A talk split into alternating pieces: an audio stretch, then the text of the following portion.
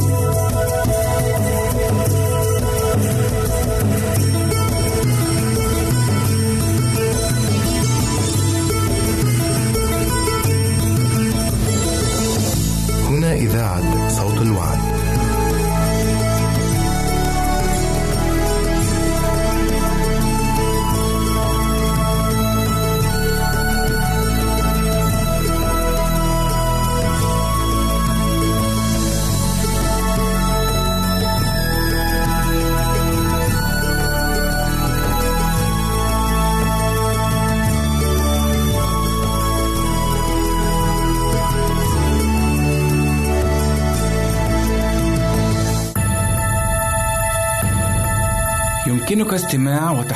برامجنا من موقعنا على الإنترنت www.awr.org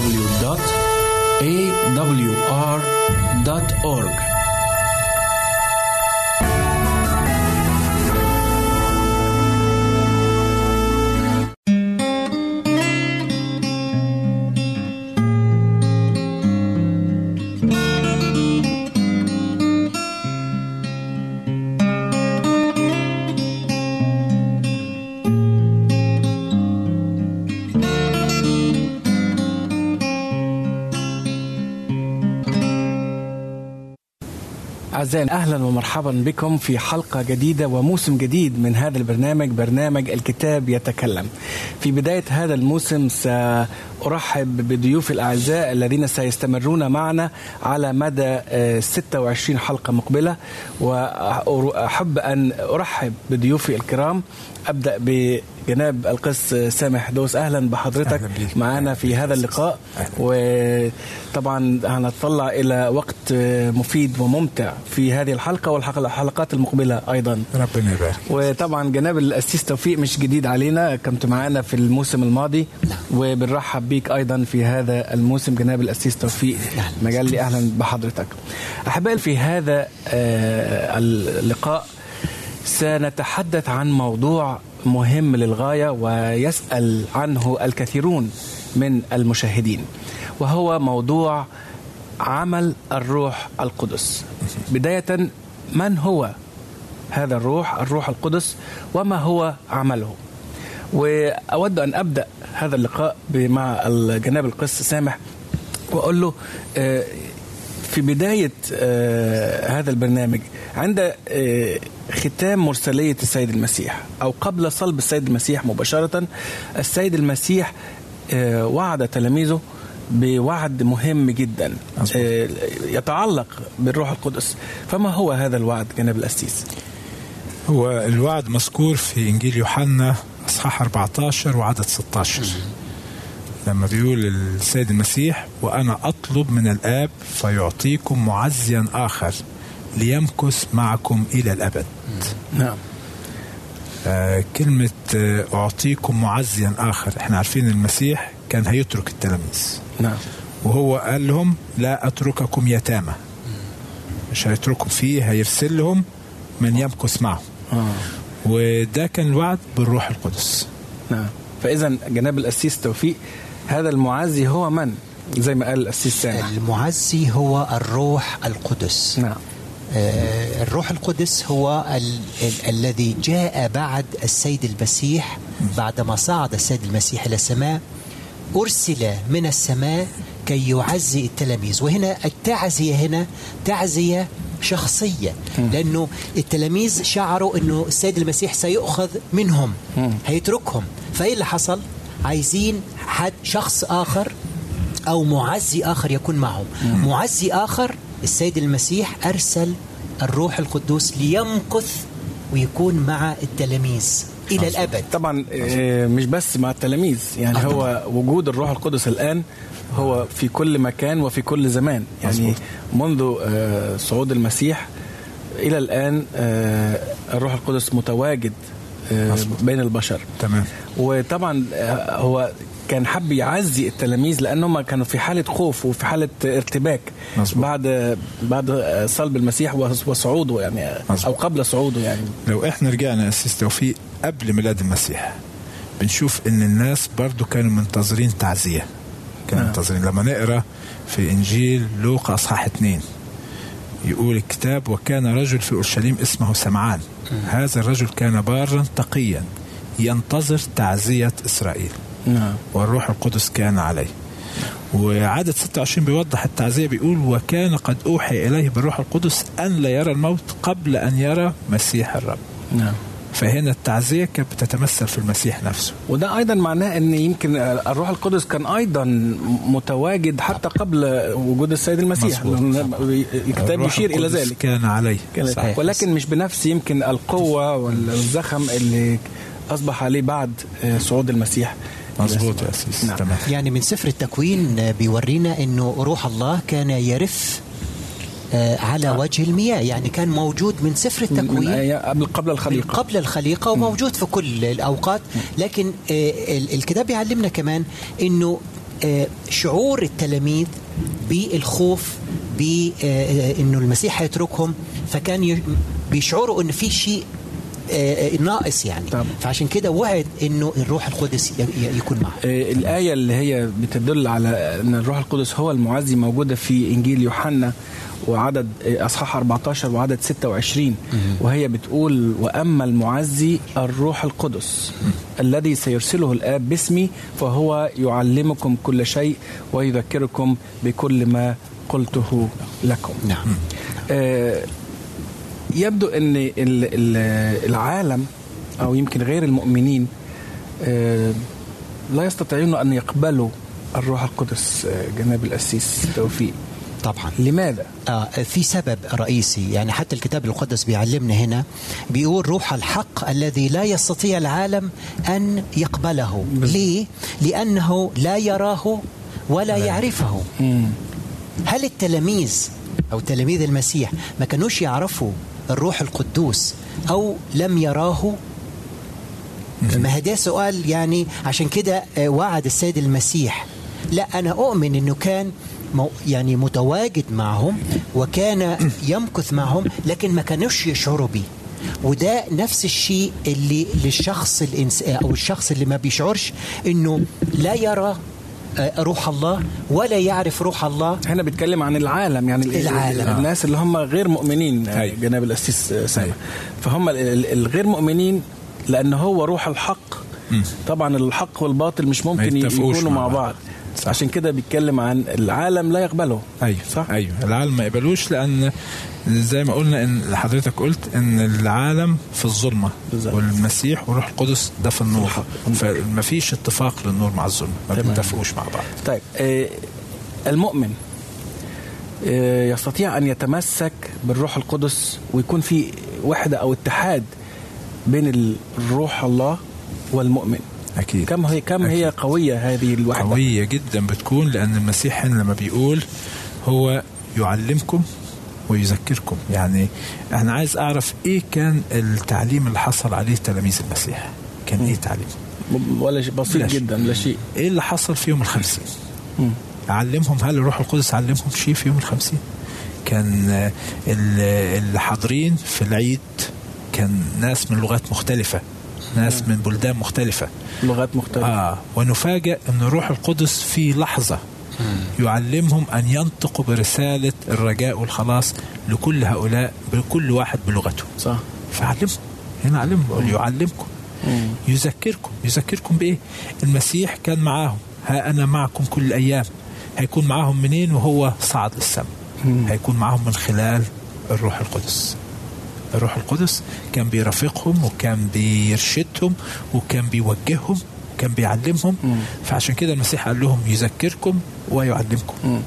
فإذا سيستر في الروح عمل الروح القدس لا يقتصر على التعزية فقط زي ما ذكر الاسيس لا. في في يعني وظائف أو أعمال أخرى كثيرة يعملها الروح القدس في قلب الإنسان؟ أكيد أكيد. ما دي اللي بيعلمنا الكتاب المقدس إنه ماكث ماكث معنا ويعلمنا ويذكرنا ويبكت على خطية كمان. تمام. فعمل الروح القدس مش بس يقتصر عن إن هو يعزي بل أعمال كثيرة يقوم بها الكتاب يقوم بها الروح القدس وبيعلمنا الكتاب المقدس في حياة الإنسان المؤمن. تمام. تمام. فلو أنا مثلا قلنا لما بيقول الكتاب المقدس بيوعد في يوحنا آه، إنجيل يوحنا 14 وعدد 18 لا أترككم يتامى لأن آتي إليكم. أنا جاي عشان أحسسكم إنه أنتوا مش يتامى أو لا ينقصكم شيء بل كل الأشياء آه، ممكن أعطيها عن تعطى عن طريق الروح القدس. طب هنا ده كان كلام السيد المسيح يعني الوعد اللي ذكره القسيس ده كان هل هذا كان السيد المسيح بيتكلم عن نفسه أو عن آه، إرسال الروح القدس؟ هو الروح القدس كان بيكمل العمل اللي قام به المسيح نعم. يعني المسيح كان مع تلاميذه وكان بيقودهم كان بيرشدهم كان بيعلمهم كان بيدربهم. يعني بيقول الكتاب إن كان بيرسلهم اتنين اتنين يخدموا.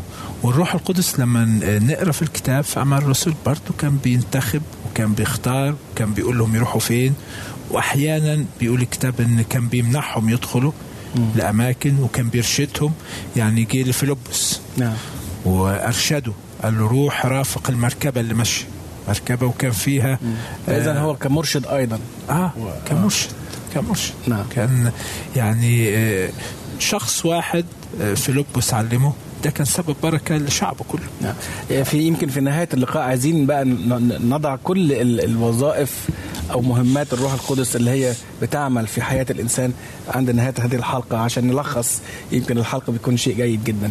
السيس توفيق آه، كيف يطلب السيد المسيح الدخول إلى قلب كل إنسان؟ دي موجودة في سفر الرؤيا سفر الرؤيا الإصحاح 3 وعدد 20 أنا واقف على الباب وأقرأ.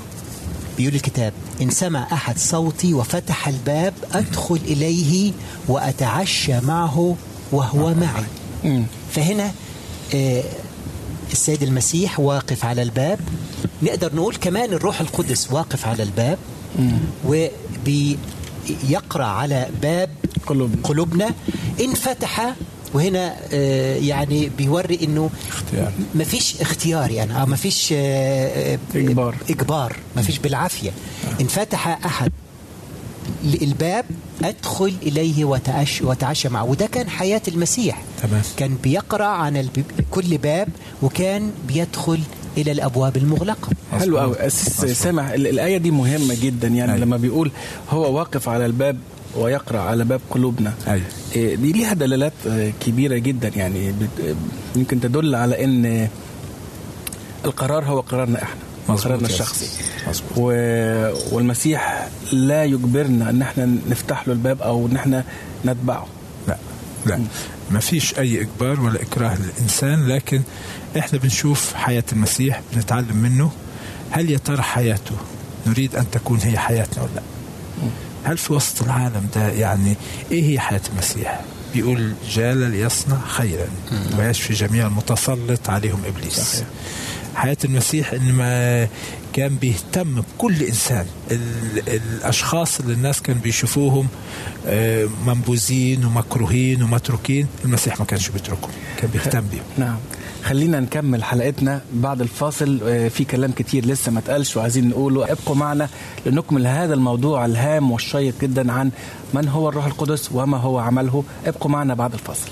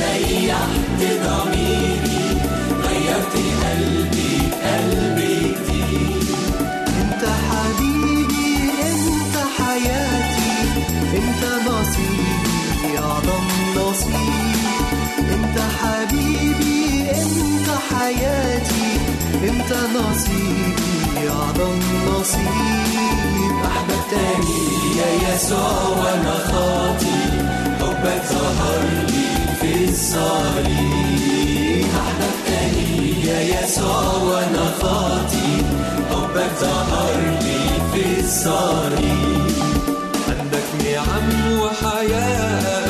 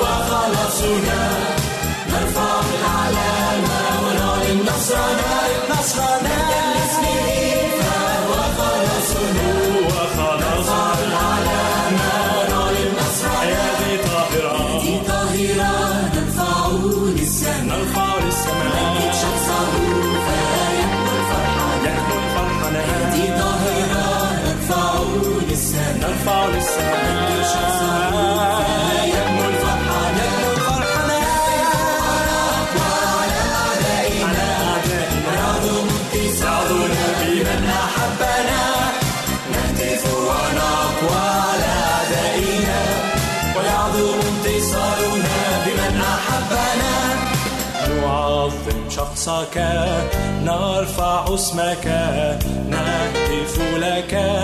يا ملكنا نعظم شخصك نرفع اسمك نسبحك. يا ملك الملوك نعظم شخصك.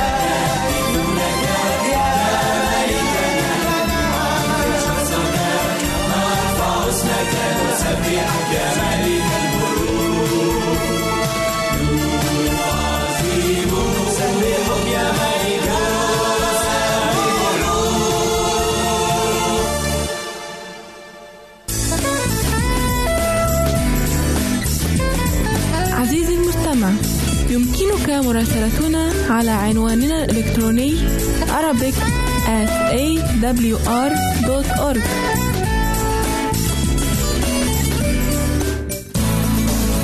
يمكنك مشاهدة هذا البرنامج على قناة الوعد أو على ال website www.l-wad.tv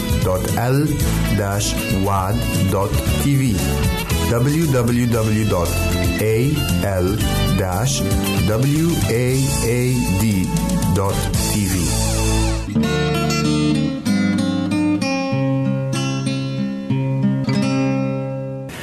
عدنا إليكم مرة أخرى لنكمل هذا الموضوع عن الروح القدس عمله وصفاته.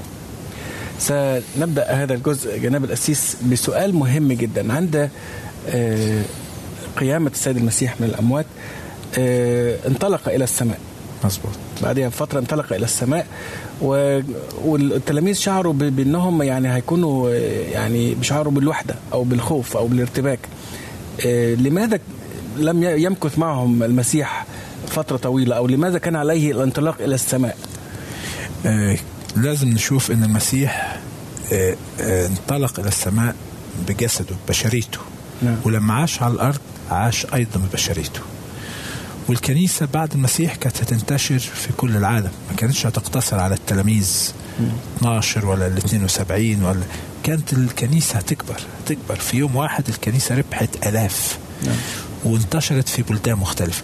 فلما الكنيسة بقت بالضخامة والكبر دي كان لازم الروح القدس يجي.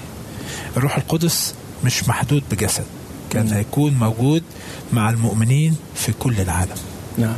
فإذا روح الله جناب الأسيس توفيق لا يحده مكان أو زمان إطلاقاً. فهو متواجد في في في كل الأماكن.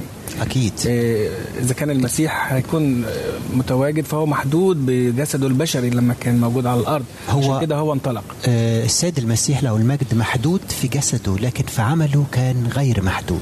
يعني كان أعماله في كل الأماكن اللي كانت محيطة لكن بالنسبة لعمل الروح القدس كان يعم زي ما ذكر الأسيس آه، يعم العالم كله.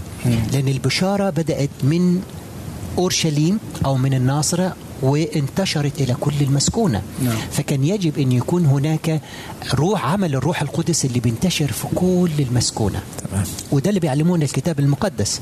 آه لما بيقول لنا إنه آه آه في آه إنجيل آه يوحنا 16 وعدد سبعة لكني أقول لكم الحق أنه خير لكم أن أنطلق لأنه إن لم أنطلق لا يأتي المعزي. ولكن إن ذهبت ارسله لكم. ارسله إليكم. تمام. فهنا النقطة إن آه، آه، يعني كان على خير للتلاميذ انه السيد المسيح انطلق حتى يأتي المعزي ليعمل معهم ويمكث معهم إلى الأبد. طيب جاء المعزي السيس توفيق نعم. بعد انطلاق ال- السيد المسيح وإحنا طبعا عارفين آه، يوم الخمسين المعروف جدا في الكتاب المقدس. طبعا. وزي ما ذكر السيس سامح الألاف اللي انضموا إلى الكنيسة بعد ذلك. لكن عايزين نعرف بقى يعني عمل المعزي كان إيه عند مجيء ال- الروح القدس. ما هو كان عمل المعزي؟ الكتاب المقدس بيعلمنا إن عمل المعزي بر- بر- برضه في نفس الإنجيل آه، العدد اللي بعده على طول بيقول آه، آه، عمل المعزي هو يبكت العالم على خطية وعلى بر وعلى دينونة. خطية وبر ودينونة. وفي ناس كتير هتتساءل إيه إيه العلاقة بين الخطية والبر والدينونة؟ دول ثلاثة مختلفين مش كده يا سيس؟ آه مظبوط. إيه الفرق مظبوط. بينهم يا ترى؟ الخطية معروفة. كيف إنه يبكت على خطية؟ نعم هو بيعمل فينا أو بيعمل في داخلنا حتى يبكتنا على الخطية. لما بعمل الأخطاء بعمل الخطية بيعمل فيا وبيبكتنا على الخطية. طب على بر. بيعلمني البر. هو آه لما بيبكت الإنسان على خطيته. نعم. دلوقتي إيه اللي هو ممكن يطهرني؟ إيه اللي هو ممكن يغيرني أو يطهر الإنسان من جوه من خطيته؟ نعم. مفيش غير بر المسيح. نعم. بر المسيح هو أنا بشعر بحاجتي من خلال عمل روح القدس بشعر بحاجتي إلى بر المسيح. وبطلب بر المسيح إن هو يسكن فيا ويغير حياتي. آه، دايما بيشبه بر المسيح بالرداء. بالرداء. إذا أنا حياتي ملوثة ملطخه بر المسيح هيجي يغطي يغطي يخفي كل العيوب اللي فيها. أسيس سامح آه، جاء المعزي زي ما ذكرنا وهو كان آه، الذي يبكت على آه، خطية وعلى بر وعلى دينونة. ولكن الكتاب المقدس يذكر عدة أسماء للروح القدس أو للمعزي. ما هي بعض الأسماء اللي ذكرها الكتاب المقدس؟ ال- بيسميه الكتاب هنا بيقول في إنجيل يوحنا اصحاح 15 وعدد 26 بيقول عنه ومتى جاء المعزي الذي سأرسله أنا إليكم من الآب؟ روح الحق. الذي من عند الآب فهو ينبثق فهو يشهد لي. آه روح الحق. ده اسم آخر للروح القدس. مظبوط. هو روح الحق. آه روح الحق. آه. فروح الحق لأنه هو اللي بيعلم الحق. هو اللي بيوجه الناس للحق ال- العالم ما لغة الحق مش مفهوم يعني مش معروفة عنده أو مبهمة. لكن الروح القدس هو اللي بيعرفنا وبيوضحنا الحق.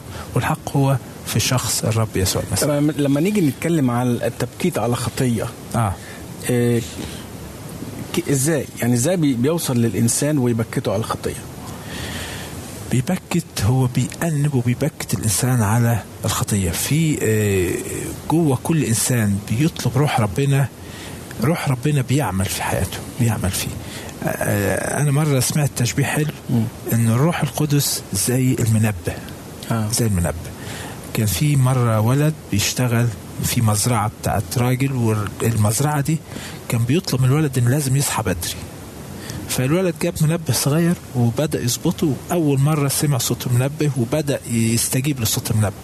بعد كده بدأ الواد يتكاسل. يقول لك أخر الميعاد شوية. بعد كده جه الوقت اللي ما سمعش صوت المنبه وبقى ينام. المنبه بيرن جنبيه وبقى ينام.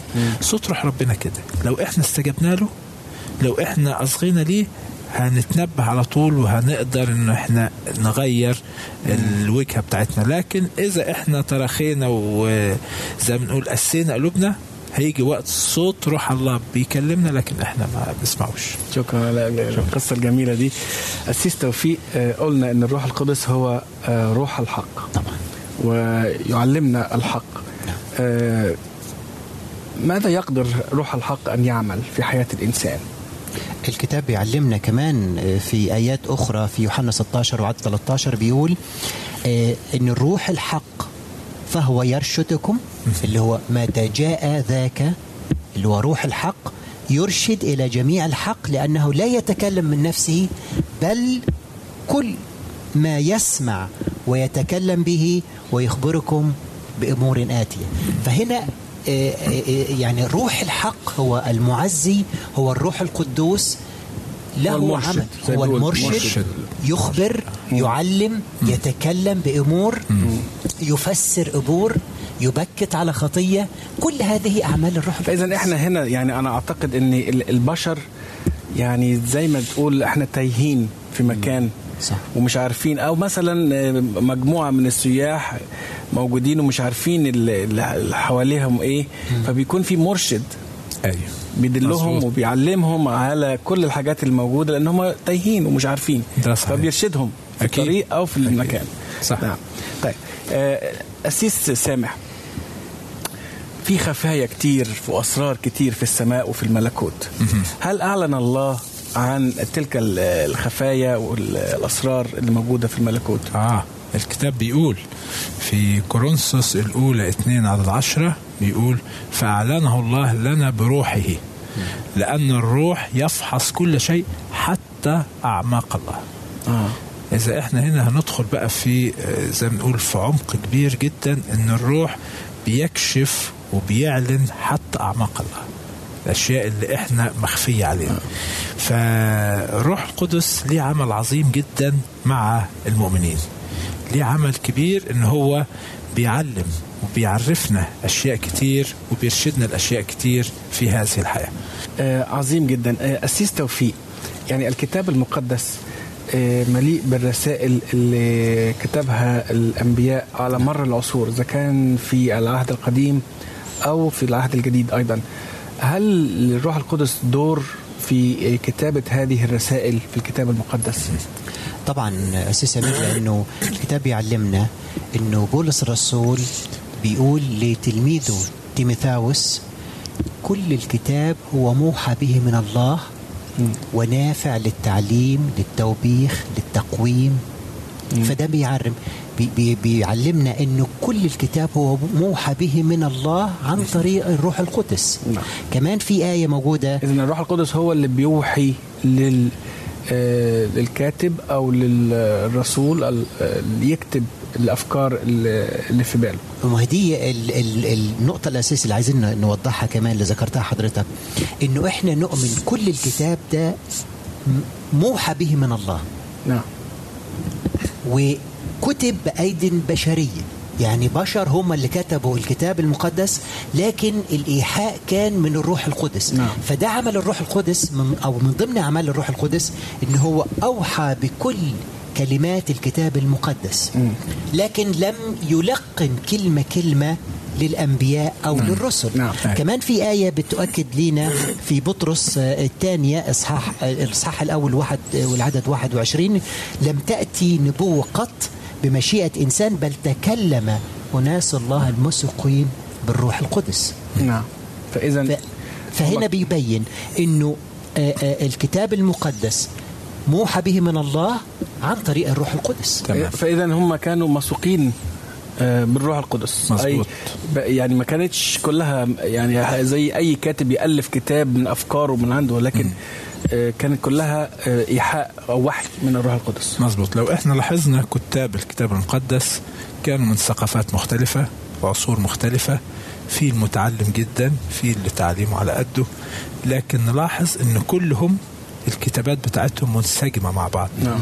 كل كاتب كتب سفر مهما كان صغير أو كبير الكتابات كلها منسجمة. كأنه فعلا كاتب واحد. يعني مش 40 كاتب زي ما العدد المكتوب هم فعلا 40 كاتب. صح. لكن, لكن- اللي اوحى ليهم واللي قادهم هو كاتب واحد هو والفكرة كلها متكاملة مع بعض آه، في مظبوط يا ريت كان عندنا وقت أكتر نكمل آه، الحلقة دي لأن في حاجات كتير نقدر نقولها. ولكن في حلقات مقبلة إن شاء الله هنكمل مواضيع عن الروح القدس.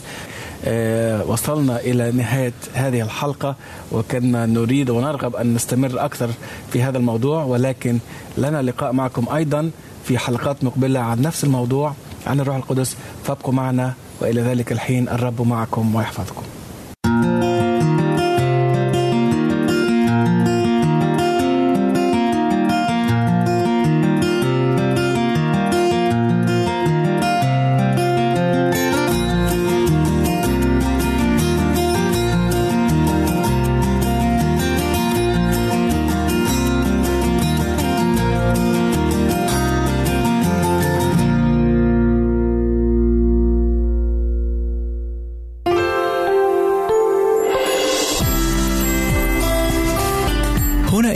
صوت الوعد. لكي يكون الوعد من نصيبك. عزيزي المستمع يمكنك مراسلتنا على البريد الإلكتروني التالي Arabic at awr.org العنوان مرة أخرى Arabic at awr.org ونحن في انتظار رسائلك واقتراحاتك نحب أن نسمع منك. راسلنا على البريد الإلكتروني Arabic at awr.org نحن ننتظر رسائلكم واستفساراتكم.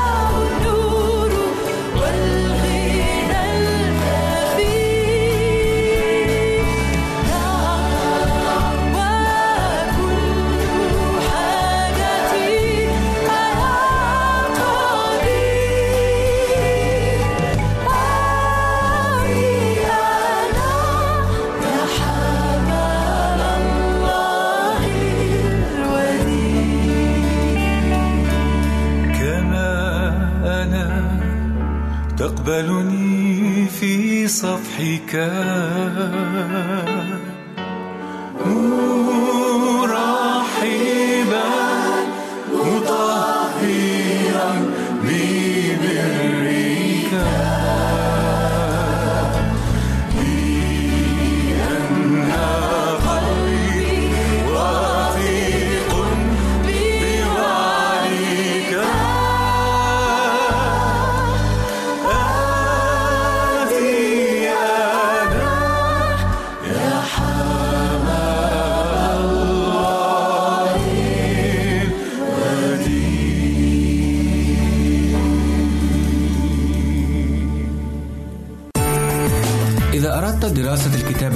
المقدس يمكنك الكتابة إلينا على عنواننا وستحصل على هدية قيمة بعد انتهائك من الدراسة.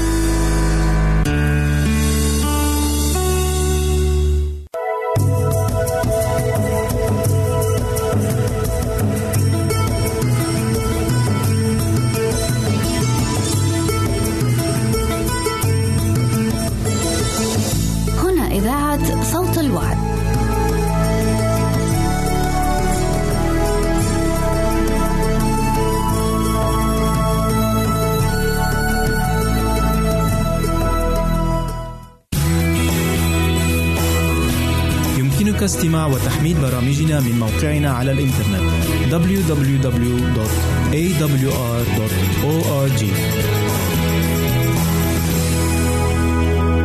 أعزائي المستمعين نلتقي بكم في حلقة جديدة من البرنامج الشيق هل تعلم والذي نقدم لكم فيه أخبارا منوعة وغريبة وبعض المعلومات العامة. نرجو أن تنال حلقة اليوم رضاكم.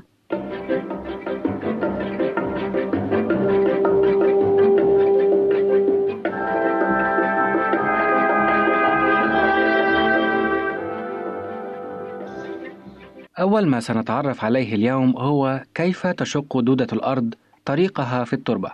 إن دودة الأرض تعمل حفرة في التربة الطرية بواسطة رأسها المدبب ثم يزداد سمك هذه النهاية المدببة مما يسبب تباعد ذرات التربة عن بعضها البعض ثم يدخل المزيد من جسم الدودة إلى الأرض حتى تختفي كلياً بإمكان دودة الأرض أن تشد نفسها وتتمدد بحيث تصبح طويلة ورفيعة أو تقلص نفسها لتصبح قصيرة وسميكة والسبب يعود إلى أن جسمها يحتوي على العديد من الحلقات المتصلة ببعضها عن طريق مادة ناعمة تساعد على تغيير الشكل ولكن عندما تكون التربة قوية وصلبة فما الذي ستفعله الدودة يا ترى؟ هل تتوقف عن الحفر أم تغير طريقها؟ الجواب أنها لا تفعل لا هذا ولا ذاك حيث تقوم الدودة بأكل التراب أمامها والجحور التي تعملها تكون بسمك قلم الرصاص ومبطنة بجزيئات من التربة الملتصقة ببعضها عن طريق مادة صمغية معينة تقوم بإفرازها الدودة. ولدودة الأرض أهداب مكونة من مادة قاسية تسمى الكيتين والتي تساعد الدودة على الحركة والتثبت على الجدران الداخلية للجحور التي تحفرها الدودة. سبحان الخالق فيما خلق. ومن دودة الأرض ننتقل إلى أسماك القرش. فهل تعلم متى تهاجم أسماك القرش بني البشر؟ بعض أسماك القرش قد تهاجم البشر إذا جذبتها بعض الأصوات داخل الماء أو السباحة النشطة أو وجود أعداد كبيرة من الأشخاص الذين يسبحون أو لمعان بعض المعادن أو المجوهرات إضافة إلى أمور أخرى إلا أن أكثر ما يجذب أسماك القرش هو وجود الدم مثلا السمك المطعون أو الطعوم الحية وأسماك القرش غالبا ما تهاجم في النهار. وأشد المناطق خطورة هي التي تكون فيها درجة حرارة المياه بين 16 و 21 درجة مئوية. وقد حدثت أكثر الهجومات على بعد حوالي 200 أو 300 متر عن الشاطئ حيث تكون مياه البحر غير عميقة ولا يزيد عمقها عن 2 إلى 3 أقدام. ومن الأنواع التي يعرف عنها أنها تهاجم البشر هي قرش النمر والقرش الأزرق والقرش الرمادي الذي يعتني بأطفاله. أما أكبر أنواع القرش وأشدها ضررا وخطرا فهو القرش الأبيض. ونبقى في عالم البحار والمياه حيث نتعرف على أشد الأسماك سما وفتكا في العالم وهي سمكة الحجر التي تعيش في المياه الاستوائية بين المحيط الهندي والهادئ ومنها صنف له أكبر غدد سامة بين كل الأسماك المعروفة.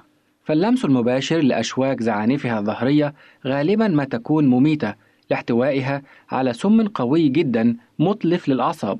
أما أقوى الأسماك كهربائيا هو الحنكليس الكهربائي الذي يتواجد في أنهار البرازيل وكولومبيا وفنزويلا والبيرو فباستطاعته أن يرسل 400 فولت بقوة أمبير واحد غير أن شحنات بقوة 650 فولت قد سجلت. وبعد أن انتهينا من هذه المعلومات عن أشد الأسماك سمية وأكثرها كهربائية دعونا ننتقل أعزائي إلى جانب الفن والرسم ونتعرف على الفرق بين الرسم المائي والرسم الزيتي أو البستيل اللوحة المائية لوحة ترسم على الورق بواسطة ألوان ترخى في الماء وفق الطريقة المتبعة في دروس الرسم في المدارس. أما هذه الألوان فتتوفر في الأساس بشكل معجون أو أقراص. ومزيتها أنها خفيفة شفافة سريعة الجفاف. الرسم المائي طريقة في الرسم سريعة اقتصادية يعتمدها عدد كبير من الرسامين لإنجاز رسمات ملونة سريعة يخطونها في الخارج وعلى أساسها ينفذون لوحاتهم الزيتية في المشاغل. لما كان هذا الرسم على الورق العادي يحل بالماء كان من الطبيعي أن يبقى ضعيفا سريع العطب وأن يفقده النور مع الوقت إشراق ألوانه. وهكذا فإن روائع كثيرة من اللوحات المائية العائدة إلى كبار الفنانين قد ذهبت ضحية السن والزمن. الفرق بين المائية والغواشة وهي كاللوحة المائية لوحة مرسومة بالماء أن اللوحة الغواشة أمنع وأبقى على الزمن. أما الرسم الزيتي فيتم باستعمال ألوان مسحوقة ممزوجة بزيت الكتان. بعض الرسامين يفضل صنع ألوانه بيده بدل أن يشتريها جاهزة. أما قطعة الكتان التي يرسم عليها فإما أن تشد على الطوق وإما أن تلصق على جدار كبير. الرسم الزيتي فن يتطلب اكتساب مهارات متنوعة. تتعهد مدارس الفنون الجميلة والأكاديميات الخاصة تنمية مواهب طلاب الرسم، فيتدربون على الرسم بالفرشاة أو بالمدية وهي عبارة عن سكين شبيهة بالمسطرين الصغير ولكل رسام في النهاية طريقته في الرسم وفي اختيار الألوان. اكتسبت بعض اللوحات الزيتية شهرة عالمية. من هذه اللوحات ما هو ملك المتاحف الكبرى ومنها ما هو ملك المجموعات الخاصة. فالجوكوندا مثلا التي رسمها الفنان الكبير ليوناردو دافنشي تحفة لا تقدر بثمن من التحف التي يفخر متحف اللوفر بامتلاكها. ومن الفنون والفن ننتقل إلى زاوية أخرى ألا وهي أسلحة القتال. ولا أقصد هنا المدافع والرشاشات والصواريخ ولكن السيوف. وما هي أوجه الاختلاف بين السيف والحسام وما علاقة الشيش بهما؟ وسنبدأ أولا بالشيش. يتبارز المسيفون بسيف التدريب المعروف عامة بالشيش وهو سلاح يشبه السيف ألبس رأسه الحاد كرة صغيرة تدعى الزر. أما نصله المرن فليس حادا قاطعا. تعتبر المسيفة أو لعبة الشيش رياضة نبيلة لها مكانها في مباريات الألعاب الأولمبية. المسايفة رياضة تعتمد المهارة وسرعة الحركة. تؤخذ في ممارسة هذه الرياضة احتياطات كثيرة. منها أن رأس النصل يلبس زرا مغطى بقطعة جلد تعرف بالذبابة وأن مقبض السيف محمي بترس متينة واقية وأن درع الصدر سميكة. وأن القناع الذي يقي الوجه مصنوع من شبك معدني ناعم متين. أما اللعب فقوامه محاولات تهدف إلى لمس الخصم الذي يفرض فيه أن يعلن بنزاهة عن كل لمسة تصيبه. هذا وقد اعتمدت المبارزات الحديثة سيوفا مزودة بأزرار كهربائية تنير مصابيح شواهد كلما لامست درع الخصم أو ساعديه أو رأسه. أما السيف فلم يعد كما كان في الماضي سلاح قتال. فإضافة إلى أنه اليوم أداة رياضة فهو رمز تقدير يرافق بزات رسمية متعددة كبزات رجال الأكاديمية الفرنسية. يختلف السيف عن الحسام في أنه طويل رفيع مهيأ لأن يطعن برأسه المسنن وهو من هذا القبيل يشبه شيش المبارزة. السيوف العسكرية تكاد تكون كلها متماثلة. أما السيوف التي يتقلدها الخالدون من أعضاء الأكاديمية الفرنسية عندما يرتدون بزاتهم الخضراء فليست متماثلة. ذلك أن التقليد يفرض على أصدقاء الخالد الجديد وعلى ذويه أن يقدموا له سيفا وغمدا. تذكر الرسوم والكتابات المحفورة فيه بأبرز النشاطات التي انصرف إليها عضو الأكاديمية وبأهم المؤلفات التي وضعها. الحسام سلاح يستعمل لضرب الخصم وهي طريقة في الهجوم. كان الفرسان والمشاة وقراصنة البحار يعتمدونها لدى الاقتحام. الحسام أثقل من السيف كثيرا. عرفه أهل الشرق بالسيف العريض أو اليقطان واستعمل مدة طويلة لقطع رؤوس المحكوم عليهم بالإعدام. نصل الحسام عريض ذو حد واحد مهيأ لتقطيع الخصم إربا إربا. واستعماله يتطلب من القوة أكثر مما يتطلب من الرشاقة والدقة. كما يتطلب عينا دربة قادرة على استباق حركات الخصم ومناوراته. لقد غدا التدرب على استعمال الحسام رياضة وهكذا أخذ المسيفون يتنازلون في مباريات سلمية استعراضية تتطلب تدريبا جديا محافظين بذلك وبدون عنف على أنبل التقاليد وأعرقها للذرة أسماء عديدة ومختلفة في لغات مختلفة فهي في العربية ذرة وفي فرنسا يطلق عليه اسم القمح التركي وفي إيطاليا الحب التركي وفي تركيا الحب المصري وفي مصر يطلق عليها اسم الذرة الشامية ولكن هل تعلم ما هو بالفعل موطن الذرة الأصلي؟ إن الذرة من نباتات العالم الجديد ولم يعرفها العالم القديم إلا بعد اكتشاف أمريكا ومنها انتقلت إلى أفريقيا وآسيا. إذا تحدث الإنسان بكلام فارغ نقول فلان سفسطائي أي أنه كثير الجدل أو سخيف. ولكن هل تعلم من أين جاءت هذه التسمية؟ السفسطائيون هم جماعة من المفكرين والمعلمين اليونان وكانوا يعلمون أبناء أغنياء أثينا في القرن الخامس قبل الميلاد. واحترفوا التعليم لقاء أجر بعد أن كان مجانيا. حيث كان يعاب على المعلم الذي يتقاضى أتعابا لذلك هاجمهم الكثيرون وأشهرهم أفلاطون كلمة مساج كلمة فرنسية نستعملها في اللهجات العامية بمعنى التدليك فهل تعتقدون أن أصلها فنلندي ومشتقة من مدينة ماسا التي كانت مشهورة بالحمامات البخارية الساونا والتدليك؟ أم أن أصلها ياباني مشتق من اسم أول طبيب استعمل هذه الطريقة في العلاج؟ إن الإجابة الصحيحة على هذا السؤال لا هذه ولا تلك.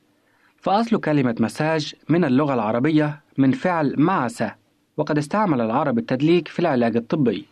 هل تعلم إذا كان لكليوباترا أولادا؟ عندما ارتقت كليوباترا عرش مصر بعد وفاة والدها بطليموس الحادي عشر تزوجت أخاها الأصغر بطليموس الثالث عشر بناء على وصية والدها. وبعد ذلك تزوجت رجلين من زعماء روما. الأول يوليوس قيصر في عام 47 قبل الميلاد والثاني مارك أنطونيو عام 41 قبل الميلاد. وقد أنجبت من يوليوس قيصر ابنها بطليموس الرابع عشر وأنجبت من مارك أنطونيو ولدا وبنتا توأمين. هل تعلم لماذا نحس أحيانا باهتزازات وانخفاضات أثناء الطيران في الجو؟ غالبا ما تكون الإجابة أنه بسبب وجود الفراغات الهوائية أو المطبات. ولكن ليس هناك فراغات ولا مطبات هوائية. فالهواء موجود في الأفق وليس هناك فراغات ولكن هناك حركة دائمة للهواء. وهناك أحيانا تيارات هواء سريعة أو بطيئة مثل التيارات فوق المحيط أو البحر. فإذا صادف وجود تيار هوائي متجه إلى أعلى بقوة ارتفعت معه الطائرة إلى أعلى بقوة وبالعكس. أما المعلومة الأخيرة والتي سنختم برنامج هل تعلم بها فهي عن النقود. أسماء العملات منوعة. دينار، جنيه، روبية، فرانك وإلى آخره. ونحن نعلم أن كلمة دينار أصلها لاتيني ديناريوس. ولكن هل تعلم ما هو أصل كلمة جنيه؟ سوف أضع أمامكم بعض الاختيارات وحاولوا أن تجدوا الإجابة الصحيحة. الجواب الأول أن أصل كلمة جنيه عربي أخذها الأوروبيون وسموا عملتهم جنيها أيام الحروب الصليبية وهي أصلا مشتقة من فعل جنى أي كسب أو حصل. فمن كان يجني المال يقول هذا من جني أو جنيه. الجواب الثاني أصلها من غينيا في أفريقيا. ومن غينيا أحضر التجار الإنجليز أول نقود ذهبية سموها ذهب غينيا.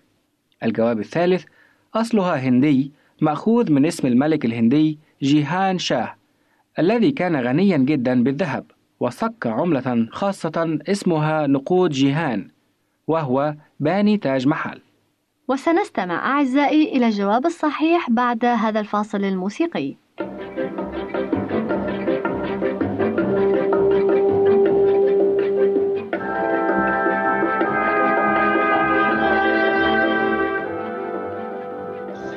إن أصل كلمة جنيه من غينيا في أفريقيا حيث أحضر التجار الإنجليز أول نقود ذهبية سموها ذهب غينيا. أصدقائي المستمعين نتمنى أن تكون فقرات حلقة اليوم من البرنامج المنوع. هل تعلم قد راقت لكم؟ حتى اللقاء القادم هذه أحلى تحية مهداة لكم من رغدة سليم وسامي سعيد. إلى اللقاء. عزيزي المستمع يمكنك مراسلتنا على عنواننا الإلكتروني arabic at awr.org يمكنك استماع وتحميل برامجنا من موقعنا على الإنترنت www.awr.org